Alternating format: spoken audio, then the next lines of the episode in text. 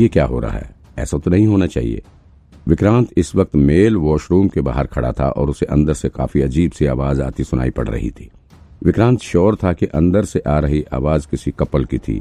ज़ाहिर है, वहाँ पर दो लोगों के बीच इश्क मोहब्बत चल रहा था। लेकिन अदृश्य शक्ति ने उसे डुप्लीकेट टास्क पूरा करने के लिए यहाँ क्यों भेजा था, ये नहीं समझ आ रहा था। क्या मुझे जाकर उन्हें अरेस्ट करना चाहिए? लेकिन क्यों? अरेस्ट क्यों?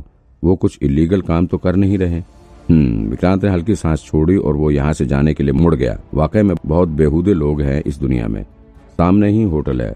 बुक करके वहाँ नहीं जा सकते। इन्हें बाथरूम ही मिला था ये सब करने को। और वो भी गवर्नमेंट ऑफ़िस का बाथरूम। पता नहीं क्या मज़ा आ रहा है इन्हें यहाँ पर करने का। हम्म, विक्रांत अभी वापस लौटकर कुछ ही कदम चला था कि अचानक से उसे एक ज़ोर की चीख सुनाई दी। ये चीख बड़ी भयानक थी और ये चीख वॉशरूम की तरफ़ से ही आ रही थी। विक्रांत का माथा ठनक उठा। वो फिर से भागता हुआ बाथरूम के पास पहुँचा। वहाँ पहुँचने पर उसे फिर से मेल वॉशरूम में से कपल की सिस्कियाँ सुनाई देने लगी। इसका मतलब कि निश्चित रूप से ये आवाज़ यहाँ से नहीं आई है। विक्रांत को फिर से चीख सुनाई पड़ी।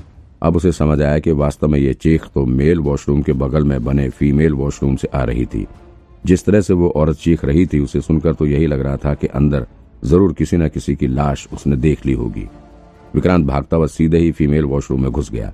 वहाँ उसने देखा कि एक अधेड़ उम्र की औरत ज़ोर से चिल्ला रही थी और उसके चिल्लाने की वजह डेड बॉडी ही थी, लेकिन ये डेड बॉडी किसी इंसान की नहीं, बल्कि चूहे की थी।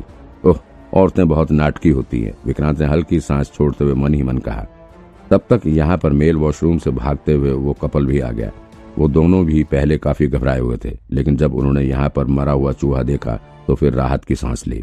लड़की अपने बाल और कपड़े सही करने में लगी हुई थी, जबकि वो लड़का अब तक कपड़े वगैरह सही कर चुका था। विक्रांत अभी इस चूहे को यहाँ से हटाने की तरकीब ही सोच रहा था कि अचानक से वो लड़का आगे बढ़कर चूहे के पास पहुँच गया। फिर उसने चूहे की पूंछ को पकड़कर उठाते हुए कहा, तभी तो मैं कहूँ कि ये स्मेल कहाँ से आ रहा है? मैं तो नहा के आया था। उसने चूहे को वॉशरूम के भीतर ही बने डस्टबिन में डालकर इसे बंद कर दिया। छी, कितने गंदे हो तुम, उसके साथ वाली लड़की ने अपनी नाक से कोड़ते हुए कहा। अरे, गंदे की क्या बात है? अब तो स्मेल भी नहीं आएगी बेबी चलें। लड़के ने आँख मारकर इशारा करते हुए कहा, बाहर जाओगे तुम लोग?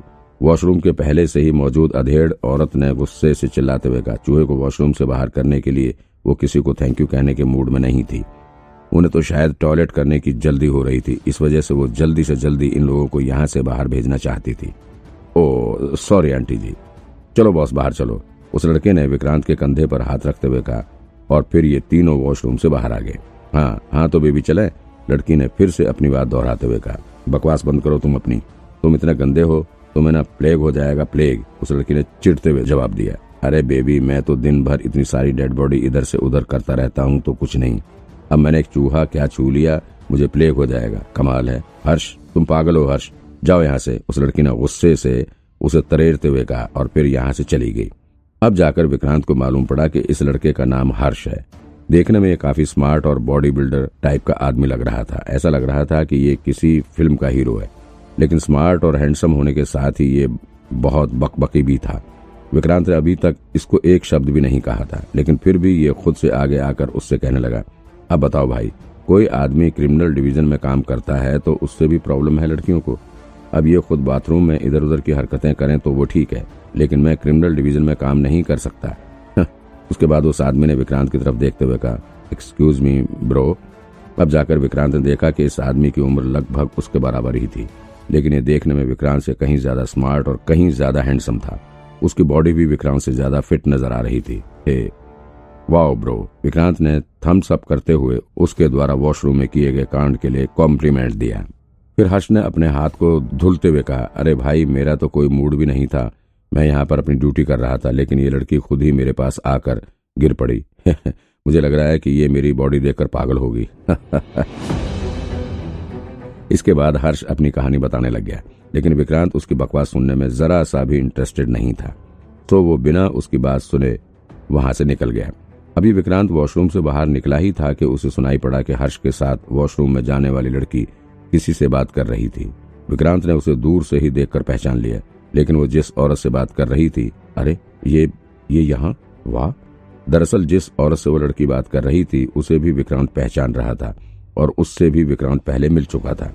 उसे एक पल भी ये याद करने में नहीं लगा कि वो दूसरी औरत वही लेडी एग्जामिनर थी जो कि उसका इंटरव्यू ले रही थी। विक्रांत इन्हीं की तलाश कर रहा था। अब जबकि वो खुद उसके सामने खड़ी थी तो भला वो कैसे उससे मिलने के लिए ना जाता।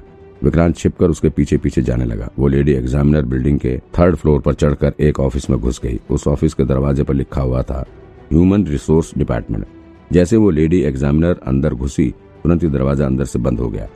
विक्रांत दरवाजे के पास पहुंचकर अंदर जाने ही वाला था कि उसे कुछ आवाज़ सुनाई पड़ी। अंदर कोई बात कर रहा था। विक्रांत ये आवाज़ सुनकर वहीं रुक गया। प्रोफेसर निर्मला, ये आप कैसे कर सकते हैं? आपको बताया गया था ना कि विक्रांत सक्सेना को स्पेशल टीम में नहीं लेना है। एक आदमी की आवाज़ सुनाई पड़ी। विक्रांत को उम्मीद नहीं थी कि अंदर उसकी ही चर्चा चल रही थी। अपना नाम सुनकर वो वहीं रुककर खड़ा हो गया और फिर वहाँ खड़े होकर अंदर चल रही बातें सुनने लगा। उसे ये सब सुनकर थोड़ी हैरत भी हो रही थी। अरुण सर, मैं क्या करती? आपके ऑर्डर की वजह से उसे इंटरव्यू के लिए सबसे पहले बुलाया गया और मैंने तो सबसे मुश्किल सवाल भी उसी से पूछे। लेकिन अब जब उसने सारे जवाब सही दे डाले तो हम क्या कर सकते थे? ऐसे किसी के टैलेंट को इग्नोर नहीं किया जा सकता ना? और ऊपर से वहाँ रिकॉर्डिंग भी चल रही थी। अब अगर हम उसे सेलेक्ट ना करते तो फिर हमारे ऊपर भी तो कंप्लेन हो सकती थी। अरे तो फिर आप लोग उसे सिंपली सिक्स पोजीशन पर रख देते, बात खत्म। कम से कम वो टीम से बाहर तो हो जाता। अरुण सर ने जवाब दिया, अरे सर, बात सिक्स नंबर पर रखने की नहीं है। वो लड़का इतना टैलेंटेड था कि हम उससे आगे किसी को अगर रखते तो फिर बहुत गलत होता। उससे सबसे मुश्किल सवाल पूछे गए थे। फिर भी बिना अटके उसने सारा जवाब दिया था। अब अगर उसे बाहर कर देते तो फिर वो कंप्लेन ना कर देता। और दूसरी चीज़, हमें खुद ही स्पेशल इन्वेस्टिगेशन टीम के लिए बेस्ट डिटेक्टिव्स की तलाश है ना? अब जब सामने ये मिल रहा है तो फिर क्यों उसे इग्नोर करने के लिए कह रहे हैं? अरे निर्मला, तुम समझ नहीं रही हो, यहाँ स्पेशल टीम में शामिल होने के लिए कितने लोग लाइन लगाकर खड़े हैं। कितने एजेड और एक्सपीरियंस वाले लोग भी अभी तक स्पेशल टीम में शामिल नहीं हो पाए और हर साल वो कोशिश करते हैं, लेकिन विक्रांत की एज इतनी कम है और वो अभी पहली बार ही इसके लिए इंटरव्यू देने आया हुआ है। तो उसको भला कैसे हम सिलेक्ट कर सकते हैं? विक्रांत के पास अभी और भी मौके हैं, लेकिन जो सीनियर ऑफिसर हैं या जो एक या दो साल में रिटायर होने वाले हैं, उनके पास चांस नहीं है। वो कितने सालों से इसके लिए ट्राई कर रहे हैं? उनका भी तो ध्यान रखना है हमें, अरुण ने प्रोफेसर निर्मला को समझाते हुए कहा। तो इसका मतलब क्या है? सर, जो हमें सबसे ज़्यादा एलिजिबल लग रहा था, उसे ही हम बाहर कर दें? ऐसा कैसे हो सकता है? देखिए, मैं ऐसे नियमों के विरुद्ध नहीं जा सकती। निर्मला ने थोड़े गुस्से से भरे लहजे में कहा और फिर वो तुरंत ही दरवाज़ा खोलकर बाहर निकल गई। विक्रांत दरवाजे के पास ही खड़ा था, सो जैसे ही दरवाज़ा खुला, वो अपना मुँह दूसरी तरफ़ करके खड़ा हो गया, ताकि उसे निर्मला देख न सके। विक्रांत सीढ़ियों की तरफ़ मुँह करके खड़ा था। निर्मला हड़बड़ी में थी तो उसने विक्रांत की तरफ़ ध्यान नहीं दिया। वो फटाफट सीढ़ियों से उतरते हुए नीचे की तरफ़ चली गई। विक्रांत फिर से ऑफ़िस की तरफ़ बढ़ चला। उसे लगा कि शायद अब भी अंदर उसकी बात ही चल रही होगी, लेकिन जैसे ही वो ऑफ़िस के दरवाजे के पास पहुँचा तुरंत ही उसके सामने एक अधेड़ उम्र का व्यक्ति आकर खड़ा हो गया। ज़ाहिर है कि ये अधेड़ व्यक्ति मिस्टर अरुण ही थे, जो कि थोड़ी देर पहले एग्जामिनर निर्मला से बात कर रहे थे। विक्रांत अचानक से उनके सामने आ जाने से सक पका उठा, लेकिन फिर उसने तुरंत ही अपनी नज़रें नीचे करके यहाँ से निकल जाना ही बेहतर समझा। वो अपना सिर नीचे करके यहाँ से जाने लगा। मिस्टर अरुण भी विक्रांत से ज़्यादा परिचित नहीं थे। उन्होंने भी बस विक्रांत का नाम ही सुना हुआ था। चेहरे से कम ही परिचित थे। तो विक्रांत उनके सामने से ही सिर झुकाए हुए निकल गया और वो उसे पहचान भी ना सके। विक्रांत ने थोड़ा आगे जाकर जब पीछे मुड़कर देखा मिस्टर अरुण किसी दूसरे शख्स से बात करने लगे थे। वो उस शख्स से बात करते करते इसी फ्लोर पर बने वॉशरूम की तरफ़ चले गए। विक्रांत भी उनकी बातें सुनने के लिए धीरे धीरे उन्हें फॉलो करने लगा। सेक्शन चीफ साहब, ये सब कैसे हो गया? आपका मतलब कि आप उसे रोक भी नहीं पाए? वॉशरूम में मिस्टर अरुण से बात करते हुए दूसरे व्यक्ति ने कहा हम्म क्या करें यार? रोक तो नहीं पाए। मिस्टर अरुण ने निराशा भरे लहजे में कहा और फिर उन्होंने थोड़े नॉर्मल लहजे में कहा अच्छा वर्मा जी कोई और तरीका है इसे रोकने का? कोई रास्ता? हम्म, सर अब कोई रास्ता निकालना तो मुश्किल है क्योंकि रिज़ल्ट ऑलरेडी घोषित कर दिया गया है। तो वर्मा ने कुछ सोचते हुए कहा अच्छा तो एक काम करो आप मेरी बात साइकोलॉजी डिपार्टमेंट से करवाइए। वहाँ अगर इसको साइकोलॉजी एग्ज़ाम में डिस्कालीफाई कर दिया गया तो फिर ये फेल ही है। फिर मैं इसकी जगह पर किसी और को रिप्लेस करवा दूँगा। अरुण ने कहा हम्म ये हो सकता है। हाँ तो फिर जल्दी भर करवाइए। वरना अगर यहाँ का भी रिज़ल्ट डिक्लेयर हो गया तो फिर कुछ नहीं हो पाएगा, मिस्टर अरुण ने जवाब दिया। अब जाकर विक्रांत को समझ में आया कि उससे इतने मुश्किल सवाल क्यों पूछे जा रहे थे। विक्रांत को रास्ते से हटाने के लिए काम करने वाले असली मास्टरमाइंड तो ये दोनों ही हैं। विक्रांत गुस्से से तिलमिला उठा। वो भला अब इन दोनों को सबक सिखाए बगैर कैसे जाने देता? विक्रांत इन दोनों को इन्हीं की भाषा में जवाब देना चाहता था। गुस्से से लाल होकर विक्रांत सीधे वॉशरूम में घुस गया और फिर अपने अदृश्य शक्ति का उपयोग करते हुए उसने अदृश्य बॉम्ब डिवाइस को एक्टिवेट कर दिया।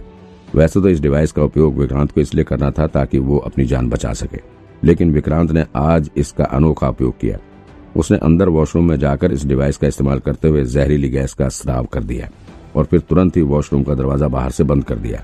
कुछ ही सेकंड में वॉशरूम के भीतर गैस भरने लगी। और मिस्टर अरुण के साथ ही वर्मा जी को भी गैस का स्राव परेशान करने लगा। ओ, ये कैसी स्मेल आ रही है? ये तो दम वो दोनों चिल्लाते हुए दरवाजे की तरफ़ भागे और इसे खोलने की कोशिश करने लगे, लेकिन उनकी काफ़ी कोशिश के बाद भी दरवाज़ा खुलने का नाम नहीं ले रहा था।